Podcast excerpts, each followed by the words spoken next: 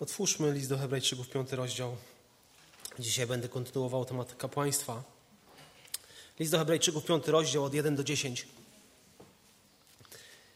List do Hebrajczyków, piąty rozdział, od 1 do 10. To są wersety, które jakby wyjaśniają to, co już było powiedziane we wcześniejszych wersetach czwartego rozdziału, od 14 do 16.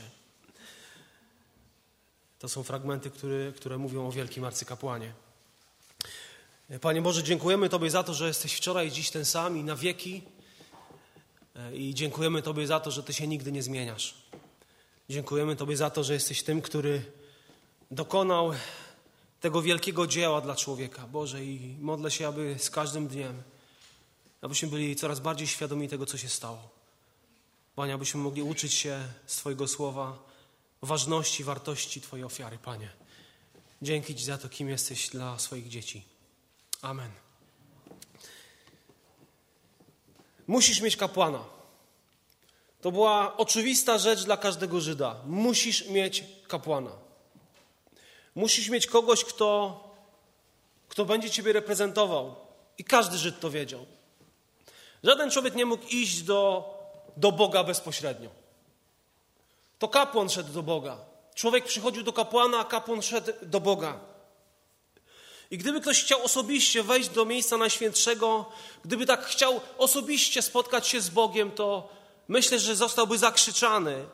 I ludzie by krzyczeli, jak możesz, nie masz prawa, nie zostałeś powołany do tego, żeby przychodzić przed Boże oblicze. Musisz mieć kapłana. Ale Jezus Chrystus w oczach pewnych Żydów no, był bardzo dziwną osobą, bo bo nie był kapłanem, bo nie był lewitą. I ludzie mieli z nim problem. Dlatego szukali kogoś, kogo mogliby się uchwycić w tym przyschodzeniu do Pana Boga. I myślę, żeby dobrze zrozumieć temat ofiary czy kapłaństwa, dobrze jest, jakbyśmy przeczytali sobie w domu trzecią księgę Mojżeszową, ósmy, dziewiąty, dziesiąty rozdział, szesnasty. Musisz mieć kapłana. Piąty rozdział listu do Hebrajczyków. Czytamy w nim tak. Albowiem każdy arcykapłan wzięty spośród ludzi bywa ustanowiony z ramienia ludzi w sprawach odnoszących się do Boga, aby składał dary i ofiary za grzechy i mógł współczuć z tymi, którzy nie wiedzą i błądzą, skoro i on sam podlega słabości. Z powodu niej powinien też zarówno za lud, jak i za samego siebie składać ofiary za grzechy. A nikt samego siebie nie podnosi do tej godności, tylko zostaje na nią powołany przez Boga jak Aaron. Taki Chrystus nie sam sobie nadał godność arcykapłana, lecz uczynił to ten, który do niego powiedział: Jesteś moim synem, dzisiaj zrodziłem ciebie. Jak i na innym miejscu mówi: Tyś kapłanem na wieki według porządku Melchisedeka. Za dni swego życia w ciele zanosił on z wielkim wołaniem i ze łzami modlitwy i błagania do tego, który go mógł wybawić od śmierci i dla bogobojności został wysłuchany. I chociaż był synem, nauczył się posłuszeństwa przez to, co wycierpiał. A osiągnąwszy pełnię doskonałości, stał się dla wszystkich, którzy są mu posłuszni, sprawcą zbawienia wiecznego. I został obwieszczony przez Boga jako arcykapłan według porządku Melchisedeka. Pierwsze początkowe wersety to są wersety, które w jakiś sposób mówią o, o kwalifikacjach kapłańskich. To są kwalifikacje kapłana. Jaki to jest, jaka to jest kwalifikacja? Pierwsza. Albowiem każdy arcykapłan wzięty spośród ludzi. Kapłan musiał być człowiekiem, musiał być jednym z. Pan Bóg mógł, mógł powołać aniołów do służby tego rodzaju, ale, ale nie. Powoływał człowieka. Taki kapłan musiał być wybrany, zabrany z ludzi, oddzielony do bardzo konkretnego zadania. I on był jednym z nich. Pochodził spośród ludu. Miał reprezentować Boga. Jest powiedziane, że to był, musiał być ktoś, kto był ustanowiony przez Boga Jakiś autorytet musiał iść za tym kapłanem, tutaj w tym przypadku autorytet Pana Boga. To był ktoś, kto był wybrany przez niego do konkretnego zadania, miał konkretną pozycję No i to Boże powołanie, to Boże ustanowienie miało pewne ograniczenia. No nie wszyscy byli powoływani. Po co był powoływany taki kapłan? Po to, aby służył przy ołtarzu.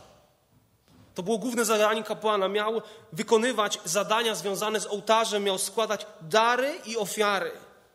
Dary, tak, wskazują na pewne dary dziękczynienia, dary, które, e, dary służące poświęceniu czegoś. A z kolei, kiedy jest mowa o ofiarach, to te ofiary, tutaj jest mowa o krwawych ofiarach, które służyły przebłaganiu grzechów. Kto wymyślił system ofiarny? Czy to był wynalazek człowieka czy Boga? Jak myślicie? Cały system ofiarny to był wynalazek człowieka czy Boga?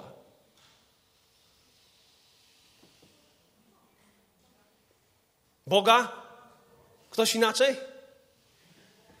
Tak, to był wynalazek Boga. To był coś, co Pan Bóg ustanowił. To nie było dzieło człowieka. Tak naprawdę ten system ofiarny był darem łaski dla tych ludzi. Jednak to nie było coś, co było najważniejsze. To, było tylko, to były tylko cienie. Po co tak naprawdę Pan Bóg dał to człowiekowi?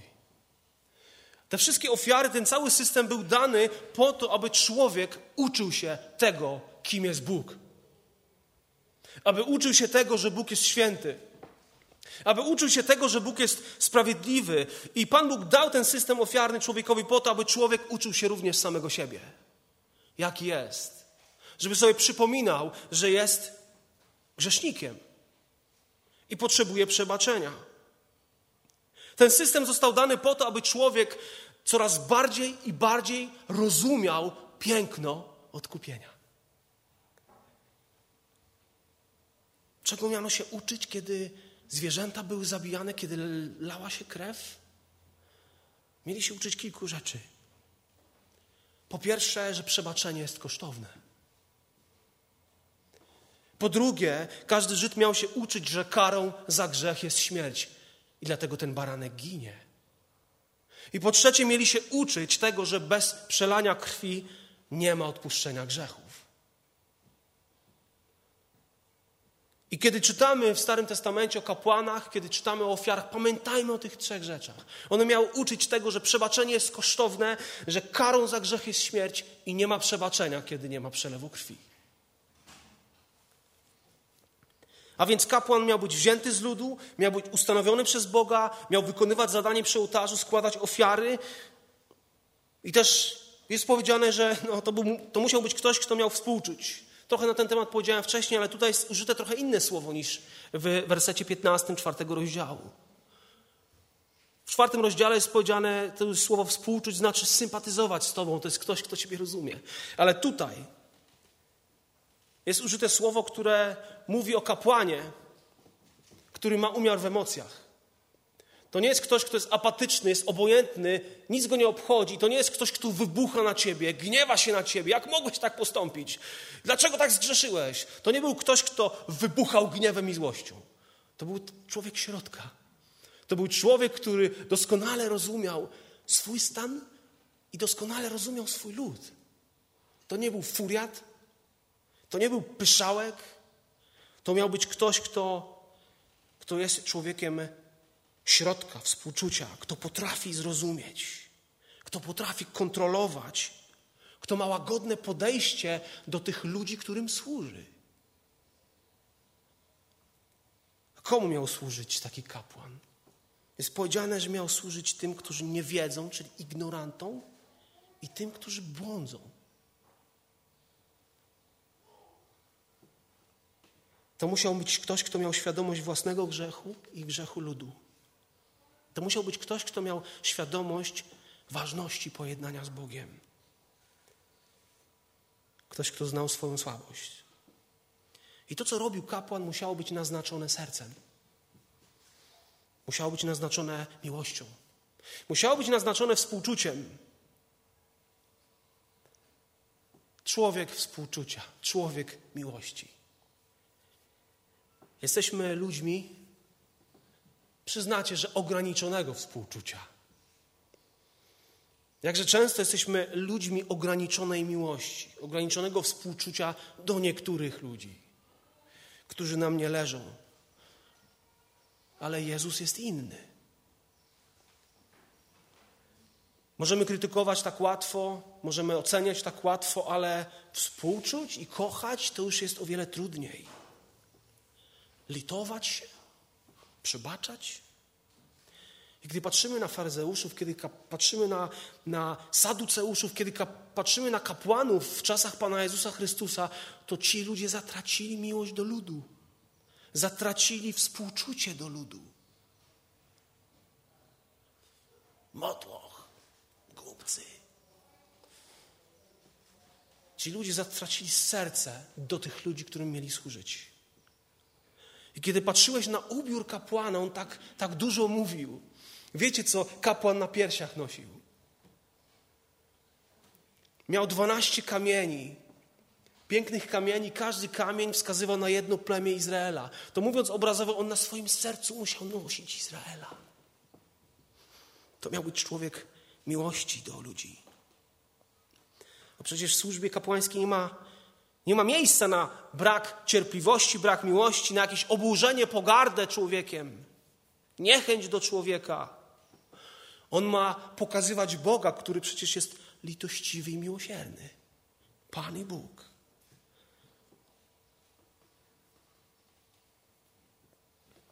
Ale wiesz co, nawet najwspanialszy kapłan, nawet najbardziej współczujący człowiek, jego współczucie było skażone jego własnym grzechem. Nawet najcudowniejszy potomek Arona był skażony swoim własnym grzechem, a przecież grzech powoduje, że jestem osobą samolubną. I często o tym nie wiem, kiedy tak jest w pewnych sferach. To przecież grzech powoduje, że jestem ślepy na zranienia innych, na potrzeby innych.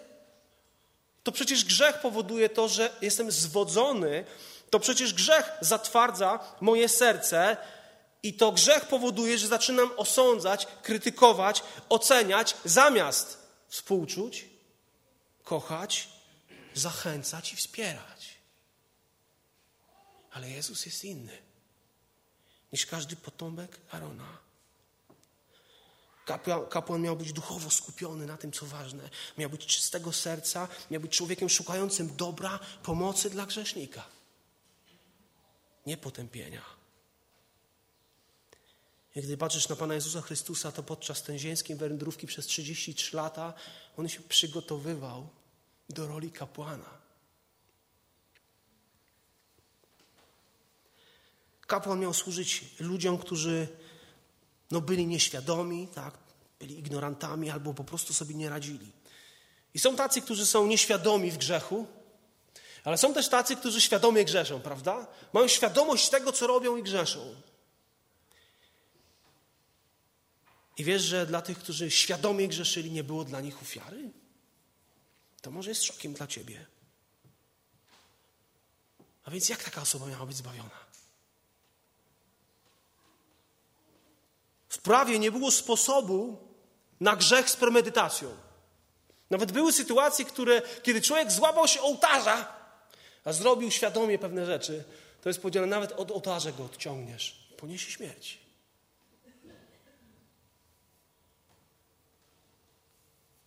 Bóg nie przewidział żadnej ofiary dla jawnego buntu. Taki człowiek ginął.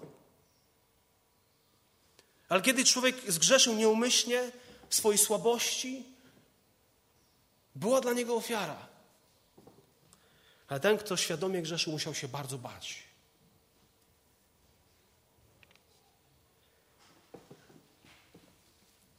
I taki kapłan miał świadomość swoich grzechów, świadomość grzechów ludu. I z tego powodu, z powodu swojego grzechu, musiał zarówno za siebie, jak i za lud składać ofiary. Wiemy, że czynił to codziennie, były czynione te ofiary, ale raz w roku wchodził do miejsca Najświętszego w dzień pojednania Najpierw musiał się oczyścić sam siebie z grzechu, żeby mógł w ogóle stanąć w imieniu ludzi. ale Chrystus jest inny. Ale Chrystus nie musiał siebie oczyszczać. Nie musiał składać żadnej ofiary za samego siebie. Chrystus jest lepszy. Kapłan oczyszczał siebie, przechodził przez przybytek, wchodził do miejsca świętego, przechodził przez zasłonę z krwią i kropił wieko. Bo przecież na tym wieku były, byli tak serafy i tam z, pośrodku z tego wieka jakby była obecność Boża. I kiedy Bóg spoglądał na wieko, co było w środku, były tablice przymierza. Były przekazania, które domagały się. Przecież zapłatą za grzech jest śmierć. To prawo domagało się śmierci grzesznika. I kiedy Bóg patrzył na prawo, domagał się śmierci. Ale kapłan na to wieko kropił krwią. Jakby przykrywał grzech krwią. I Bóg mógł patrzeć na krew i jego gniew. Następowało przebaczenie. To prawo zostało przykryte krwią.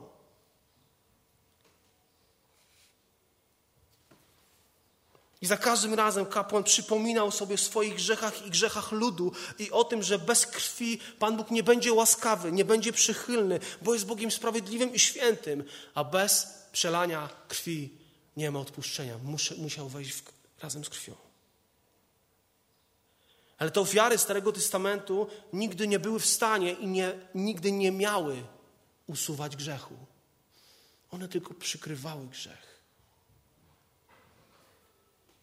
Cały ten system mówił człowiekowi: jesteś oddalony od Boga, potrzebujesz przebaczenia, potrzebujesz kapłana, potrzebujesz ofiary, potrzebujesz aktu Bożej łaski. To wszystko dzięki krwi. No ale dzisiaj nie mamy kapłanów. Może w niektórych kultach są kapłani, w niektórych kościołach pewnych ludzi nazywa się kapłanami. Dzisiaj, kiedy patrzymy na judaizm, oni nie mają kapłanów, nie ma świątyni, nie ma ofiar. I co z człowiekiem? Co w takiej sytuacji z człowiekiem? Co w takiej sytuacji z przebaczeniem, kiedy krew nie płynie? Nikt samego siebie nie podnosi do tej godności, tylko zostaje na nią powołany przez Boga jak Aaron. I tak jak potomkowie Arona były powoływani, tak Chrystus był powołany przez swojego Boga, przez swojego Ojca. Tak jak kapłan był powołany, tak Chrystus. Kapłan nie był wybierany przez lud demokratycznym głosowaniem. Kto najbardziej pasuje, kto nam się wydaje najlepszy. Ja to Pan Bóg wskazywał, powoływał, wyposażał. I ci ludzie byli Jego ludźmi, byli reprezentantami Jego. Reprezentowali Boga ludziom i ludziom Boga. Nie miała znaczenia ambicja, nie, było, nie miało znaczenia jakieś uzdolnienia takiego kogoś. Ważne było powołanie i od tego się zaczynało, od tego, że Pan Bóg wskazywał na tego człowieka. Musisz mieć kapłana, każdy to wiedział. Każdy Izraelita. No ale po co kapłan? No jak to po co? Z powodu grzechów, żeby było możliwe pojednanie z Bogiem. I Lewi był trzecim synem Jakuba, praojciec Lewitów, z niego był przecież Aaron i jego synowie. O, ci byli kapłanami, mieli być kapłanami najwyższymi. To na nich Pan Bóg wskazywał. To oni mieli pełnić funkcje tak ważne. Ale były w Izraelu sytuacje, kiedy ktoś próbował sam czynić się kapłanem. Pamiętacie Saula, kiedy Filistyni chcieli walczyć? Samuel miał przyjść złożyć ofiarę, ludzie naciskali na Saula, no zrób coś, musimy przebłagać Boga, musimy złożyć ofiarę, no możemy zaraz przegrać wojnę. I czekali na Samuela i Saul w końcu stwierdził, że sam złoży ofiarę. I wiecie, że Samuel bardzo się zdenerwował, nie miałeś prawa tego robić. No ale ludzie mnie naciskali. I wiecie, że stracił królestwo. Stracił królestwo. Pamiętacie Koracha i bunt Koracha w czwartej księdze Mojżeszowej w szesnastym rozdziale? Kiedy lewici stwierdzili niektórzy, że też chcą być kapłanami. Nie tylko Aaron i jego synowie. My też chcemy. No i co? Pan Bóg natychmiast zareagował. Nie jesteście moi. Król Uzjasz był kolejnym człowiekiem, który próbował wejść do świątyni i złożyć ofiarę z kadzidła. I czytamy o tym, że kapłan Azariasz i 80 kapłanów, ludzi śmiałych, weszli za królem i, i, bardzo otwarcie powiedzieli: Nie twoja to rzecz, królu, czynić to, ale rzecz to kapłanów poświęconych na to. Wyjdź z przybytku, wyjdź z przybytku, natychmiast, gdyż dopuściłeś się zniewagi. A Uzjasz jako król się rozgniewał, bo kim oni są? On jest królem. I kiedy się rozgniewał, jest powiedziane, że Pan Bóg go dotknął, nawiedził trądem. Pojawił się na czoło i został wygnany. I do końca życia był trędowaty, bo postanowił być kapłanem, bo postanowił złożyć ofiarę tylko z kadzidła. I myślę, że biada każdemu, kto czyni siebie kapłanem.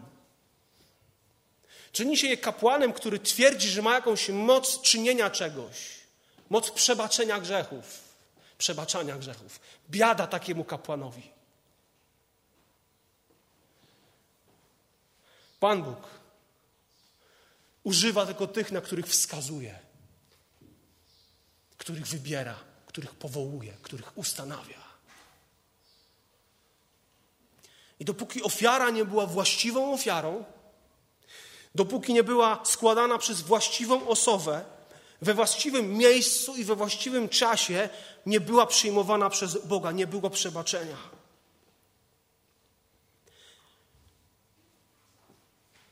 No ale lata płynęły, historia Izraela się toczyła i okazuje się, że ci kapłani później to byli tak wskazywani różnie. Okazuje się, że wskazywanie kapłanów było niestety skorumpowane przez wiele lat. Długo przed, przed tym, zanim Chrystus się urodził, no też wybierano kapłanów, ale jak to robiono?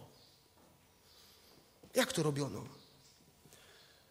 Możemy przeczytać o, czym, o tym, że wraz z upadkiem Hasmoneuszy, tak, Machabeuszy, którzy byli, e, byli judejskim rodem kapłanów, oni potem jakby byli dynastią panującą w Judei.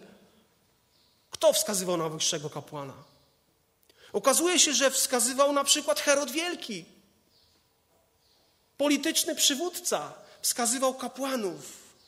Tak, on był królem Judei z łaski Rzymu i od 38 roku przed Chrystusem do 4 przed Chrystusem to on to robił, choć nie miał prawa. Ale tak byli wybierani kapłani.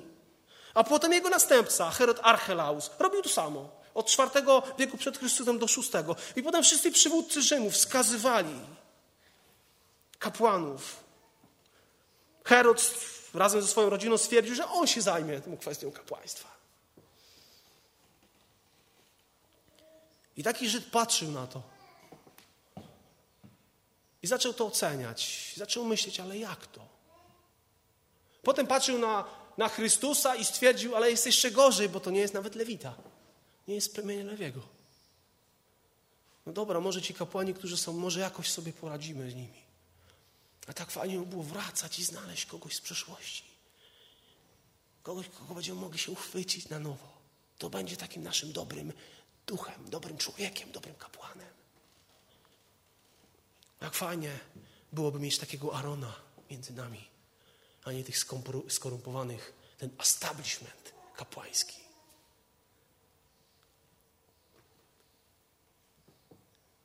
Dalej Boże Słowo jakby opisuje, wyjaśnia to, jak Jezus został wybrany przez Boga. Taki Chrystus nie sam sobie nadał godność kapłana, lecz uczynił to ten, który do Niego powiedział, jesteś moim synem, dzisiaj zrodziłem Ciebie. Chrystus był wskazany przez Ojca. To jest tekst, który pochodzi z psalmu drugiego i z psalmu 110, który jest psalmem mesjańskim. Te psalmy mówią o tak synostwie, o, król, o tym, że, że ten, który przychodzi, będzie królem i mówi o kapłaństwie Chrystusa. Mówi o królu i mówi o Mesjaszu. Mówi o kimś, kto był poddany woli Boga, woli Ojca. I tak jak wcześniej mówiłem, tu nie chodzi o zrodzenie w Betlejem, tylko o ten moment zmartwychwstania. To jest moment, w którym ofiara Chrystusa została przyjęta. W tym momencie Pan Bóg coś niezwykłego pokazuje ludziom. Przyznaje się do tego kapłana. Przyznaje się do, do mojego syna. Ja Cię dzisiaj zrodziłem do nowego życia, do nowej, nowej funkcji cudownego, wiecznego arcykapłana.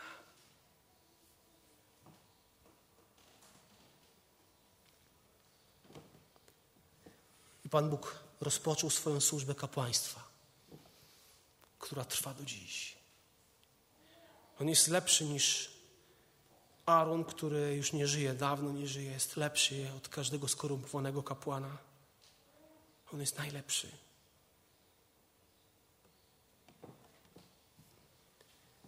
Tyś kapłanem na wieki według porządku Melchisedeka. Właśnie niektórym Żydom to się nie podobało. No nie jest kapłanem według porządku Arona? Skoro szukali kogoś z przeszłości, kogo mogliby się uczepić, to autor tego listu mówi: Ja wam znajdę. I znalazł Melchisedeka. Mówi: Pan Jezus jest kapłanem według porządku, nie Arona. Kogoś, kto żył wcześniej, według porządku Melchisedeka. O tym nie chcę mówić, dlatego że siódmy rozdział mówi bardzo szeroko o, o Melchisedeku i później o tym będę mówił. Ale ten porządek Melchisedeka był lepszy. Dawid tysiąc lat przed narodzeniem Chrystusa prorokował o tym, że, że Mesjasz będzie królem, ale będzie też kapłanem w jednym. A tak w Izraelu nie było. Byli królowie i byli kapłani. Ale Jezus jest i królem, i kapłanem. Niektórzy nawet wierzyli, że w przyszłości przyjdzie dwóch ludzi. Jeden będzie królem właśnie, a drugi będzie cudownym kapłanem. Pan Jezus był zagadką dla wielu Żydów. Nie pochodził z Arona, z plemienia Lawiego. Zupełnie inny. Co o nim wiemy? I autor tego listu pomaga im, mówiąc właśnie, pokazując osobę Melchisedeka. I oni chyba nie zdawali sobie z tego sprawy, Żydzi, że potrzebne było wiele lepsze pochodzenie niż to, jakie posiadał którykolwiek kapłan z tej linii ziemskiej. Oto mają Jezusa, który jest odwiecznym synem, przedwiecznym, zrodzonym, niestworzonym, tego, który zmartwychwstał. Przecież starotestamentowe kapłaństwo miało swój czas i oni mieli się już bardzo szybciutko o tym przekonać kiedy w 70 roku zburzono świątynię, nie ma ofiar, nie ma kapłaństwa. Co z przebaczeniem? To starotestamentowe kapłaństwo miało swój czas, ale odeszło na rzecz Chrystusowego kapłaństwa, które trwa na wieki. Dzisiaj nie mamy kapłanów i, i, być może niektórym to może przeszkadzać, że nie ma tutaj pewnych rytuałów w kościołach protestanckich, nie ma kadzenia, nie ma kogoś w szatach. Pamiętam, jak jeden z wykładowców powiedział, że kiedy się nawrócił z katolicyzmu, tak strasznie mu tego brakowało, tego zapachu, tego tej zapachu kościoła, zapachu kadzidła, tego, tego, tej obrzędowości, bo tu się coś dzieje i on czuł się taki naprawdę podniesiony. Ale mówi, ale ja zrozumiałem, że to, jest, to są cienie, że teraz mam Chrystusa, ale mimo wszystko mi tego tak bardzo brakowało. Tych starych przyzwyczajeń, starych zwyczajów. Pan Jezus jest kapłanem na wieki, na zawsze. Kilkakrotnie to stwierdzenie na wieki, na zawsze występuje w tym liście. Pan Jezus jest kapłanem na wieki, które, który daje zbawienie na wieki. Aaron oferował zwierzęta, Pan Jezus oferował samego siebie. Aaron nie żyje, Chrystus cały czas trwa. Jezus naprawdę jest lepszy. Za dni swojego życia w ciele zanosił on z wielkim wołaniem, albo inaczej z krzykiem i ze łzami modlitwy i błaganiem do tego, który go mógł wybawić od śmierci i dla bogobojności został wysłuchany.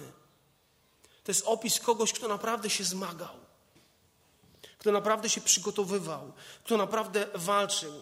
Ten fragment kieruje naszą uwagę do Getsemane, do wołania Chrystusa, który miał świadomość tego, że zbliża się śmierć, że właśnie po to przyszedł, ale jest człowiekiem i mi boi się. I najlepiej chciałby, aby to go ominęło z powodu tego, że wie, co go czeka, ale ma świadomość tego, że nie jego wola, tylko wola Ojca. I on się zgodził na nią. Ja wiem, że nie może mnie minąć ten kielich. I Ojcze go wypije do dna. Ja oddam swoje życie dobrowolnie. Nikt mnie do tego nie zmusza i on to zrobił. I on to zrobił. Pan Jezus nie modlił się, ojcze, no nie chciałbym umierać w ogóle. Ale on modlił się o to, aby jego ojciec go z tej śmierci podniósł. Bo przecież to właśnie w tej sytuacji tak bardzo był kuszony przez diabła. Jak umrzesz, będziesz martwy. Ludzie nie wstają z martwych. Jak ojciec ci zostawi, ludzie nie wracają do życia, kiedy są martwi. Będziesz martwy, umrzesz, śmierć zwycięży, pokonany, pokonany jesteś człowiekiem, umrzesz. A co jeśli ojciec nie zrobi tego, co chcesz? Jeśli ciebie zostawi w grobie, martwi ludzie nie wracają do życia. Ale wrócił. Ale wrócił, został z martwych zbudzony przez Ojca. Święty, sprawiedliwy, Pan Jezus Chrystus powstał do życia, w którym Ty i ja możemy mieć udział i będziemy mieć udział w przyszłości. Nie wiem, czy kiedykolwiek byliście w rzeźni. Ja nie byłem.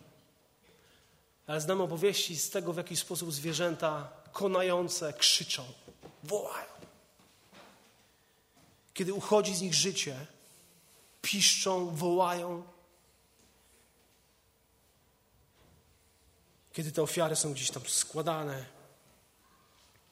potem wiadomo, porządzane jest to mięso, ale pomyśl sobie o tych setkach krzyczących, ukrzyżowanych ludzi przez Rzymian, którzy się wydzierali, z których życie uchodziło, nie dali się ukrzyżować, wyrywali się, uciekali.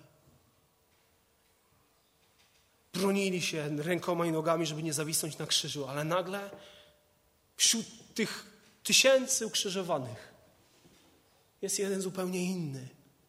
Jezus Chrystus, który nie wyzywa, który nie przyklina, który nie mówi: Ja chcę sprawiedliwości, jestem niesłusznie oskarżony, jestem bez winy, chociaż był bez winy.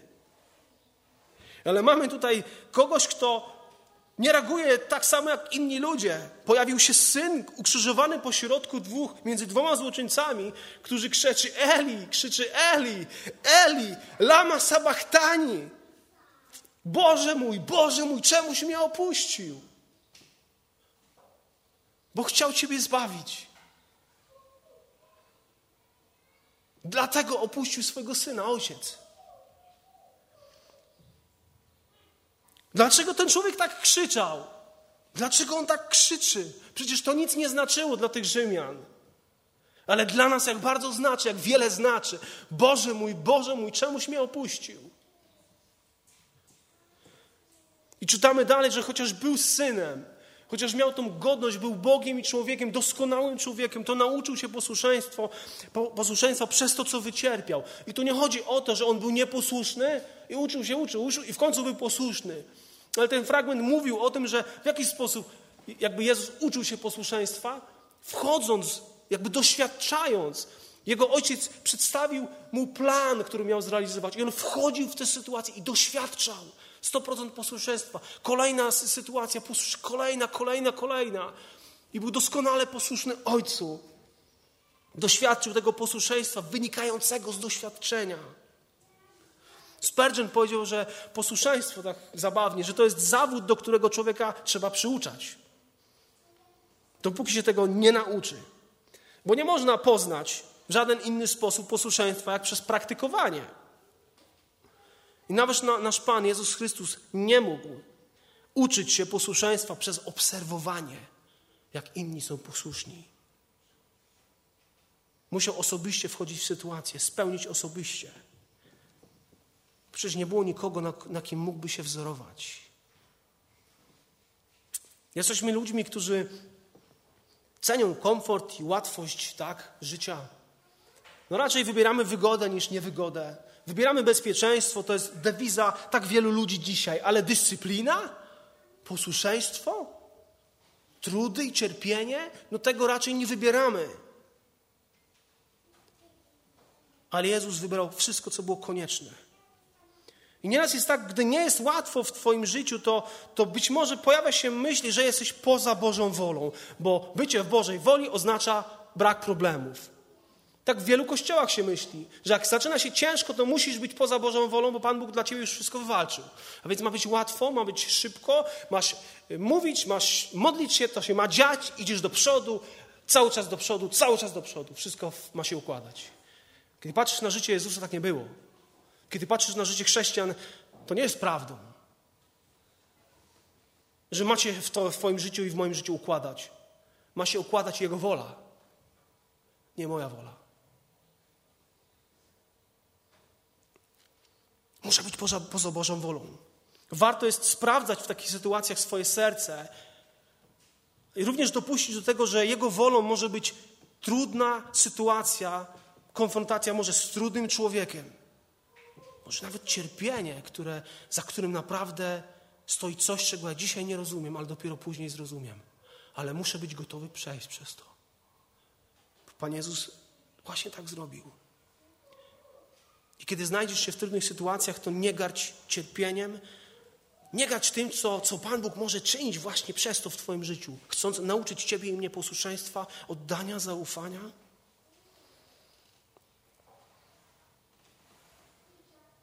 Kiedy Paweł i Barnaba zwiastowali Ewangelię, czytamy w Dziejach Apostolskich 14 rozdziale, zwiastując dobrą nowinę, także temu miastu pozyskali wielu uczniów i zawrócili do Listry, Ikonium i Antiochii, utwierdzając duszę uczniów i zachęcając, aby trwali w wierze i mówiąc, że musimy przejść przez wiele ucisków, aby wejść do Królestwa Bożego.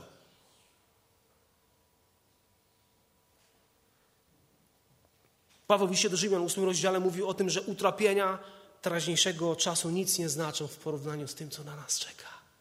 Mówił o utrapieniach w życiu chrześcijańskim. I widzimy, że bardzo wyraźnie, że cierpienie było w niezwykły sposób użyte w życiu Syna Bożego dla Twojego i mojego dobra, dla Twojej i mojej korzyści. I kiedy przychodzą trudne chwile, możesz przechodzić przez te chwile i być zgorzkniałym człowiekiem. Z pretensjami do całego świata, do samego siebie, do rodziców, dzieci, sąsiadów, polityków. Albo możesz przechodząc przez ciężkie chwile, może być człowiekiem wdzięcznym.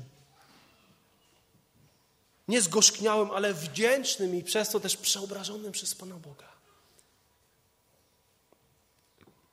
Czytamy o tym, że Pan Jezus osiągnął pełnię doskonałości i stał się dla wszystkich, którzy są Mu posłuszni, sprawcą zbawienia wiecznego.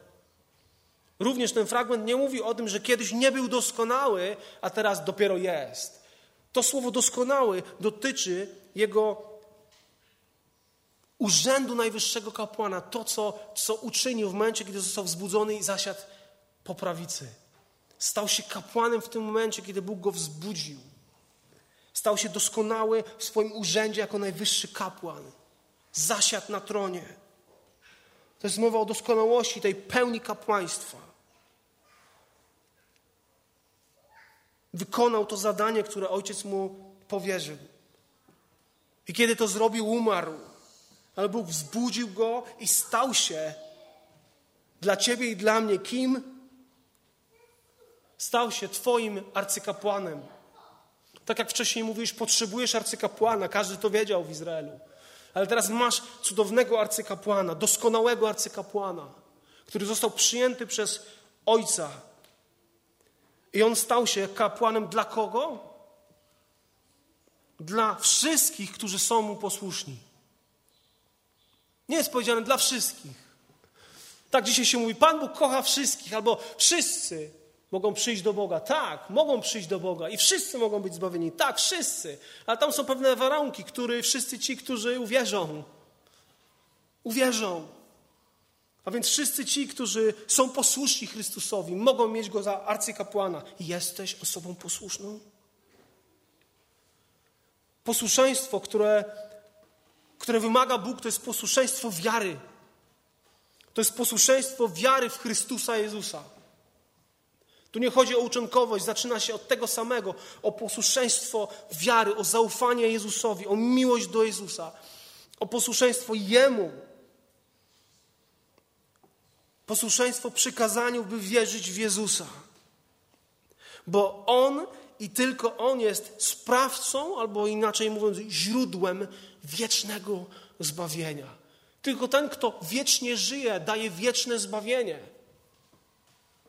On jest źródłem, on jest początkiem i końcem Twojego i mojego zbawienia. Jeśli możesz stracić to wieczne zbawienie, to to zbawienie na pewno nie jest Jezusa. Bo kiedy On daje, daje wieczne zbawienie, bo jest wiecznym arcykapłanem. Może dzisiaj słyszysz o innych zbawieniach.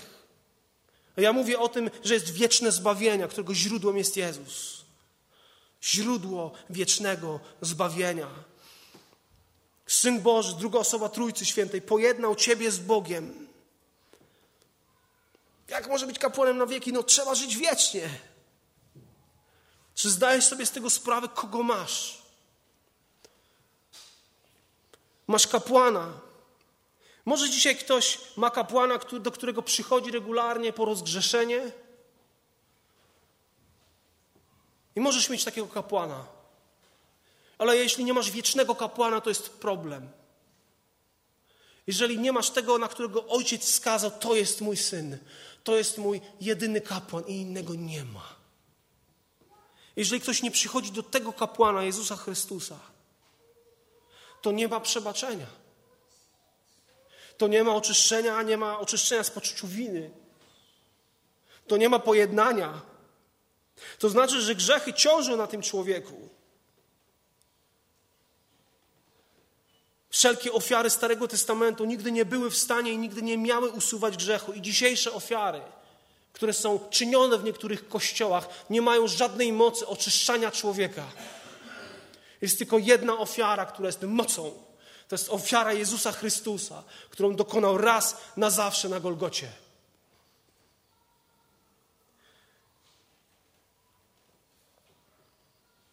I On jest w stanie, Jezus Chrystus, zbawić zachować, wzmocnić swój lud. I on poszukuje tych, którzy są mu posłuszni, którzy zobaczyli wartość w nim, którzy mają świadomość, że mogą do tego arcykapłana przychodzić, bo on, on ich nie zgani, nie skarci. On ich zrozumie. On ich zachęci, poprowadzi do lepszego życia. On został obwieszczony przez Boga jak ten arcykapłan według tego nowego porządku. Porządku Melchizedeka, o którym powiem później. Ja dzisiaj nie muszę polegać na jakimś człowieku. Dzisiaj nie musisz polegać na jakimś księdzu czy pastorze, przychodząc do niego po przebaczenie grzechów. Tak bardzo reformacja zmieniła to myślenie, które było. Że ludzie musieli iść do kapłana, musieli płacić, żeby coś od Boga odzyskać, uzyskać. Ale reformacja zaczęła krzyczeć: jest jeden kapłan, jest jedna ofiara, którą przyjmujesz przez wiarę. I to zmieniło, zmieniło serca ludzi. Prosta Ewangelia o zbawieniu w Jezusie Chrystusie z łaski przez wiarę. Jest dostęp do Boga w Jezusie. I nie ma dostępu do Boga poza Chrystusem. Nie ma. Charles Haddon Spurgeon, ten niezwykły brytyjski kaznodzieja, kiedy zaczynał służbę, zaczynał od bardzo małych rzeczy, ale jego służba rosła i był pastorem w New Park Street Chapel w Londynie, w kościele, który naprawdę e, tam zawsze tłumy się zgromadzały. Jego sukcesy w służbie powodowały zazdrość różnych kleryków, różnych duchownych. No i oczywiście zaczęli atakować jego osobę przeróżnymi oszczerstwami, przeróżnymi kłamstwami, przeróżnymi plotkami. Jego kazania były nazywane kiczowatymi, chociaż miał tłumy, śmiercionośnymi. Nazywany był aktorem który głosi błazenadę, był błaznem ambony. I nawet kiedy jego służba już naprawdę była umocniona, to cały czas w prasie pisano kłamstwa na jego temat, nawet w tej religijnej prasie. I kiedyś po takiej, kiedy przeczytał jeden z artykułów, tak bardzo się zasmucił i tak bardzo to go dobiło, bo za każdym razem, kiedy słyszał takie negatywne rzeczy, to go bardzo zniechęcało do służby. I pewnego dnia padł na kolana, zaczął się modlić i mówił o Panie, Panie Jezu, pozbyłeś się całkowicie swojej reputacji ze względu na mnie. Teraz ja z własnej woli oddaję swoją reputację ze względu na Ciebie. I mówi, od tego momentu Spurgeon doświadczył Bożego pokoju. On wiedział, że ma arcykapłana, który potrafi współczuć, który doskonale go rozumie. Ma tego, który ma, rozumie jego potrzeby i da mu łaskę, żeby przechodzić przez jakiekolwiek trudy, z jakimikolwiek trudami będzie musiał się zmierzyć. Jest arcykapłan, który pomoże mi w każdej potrzebie, w każdej chwili. Masz wielkiego arcykapłana. Jeżeli dzisiaj spotkałbym kogoś, kto jest zrozpaczony, jakąś wierzącą osobę, która przechodzi przez, przez bardzo trudne chwile rozpaczy, tragedii, nie mam innego pocieszenia dla takiej osoby, jak tylko to pocieszenie, że masz Jezusa.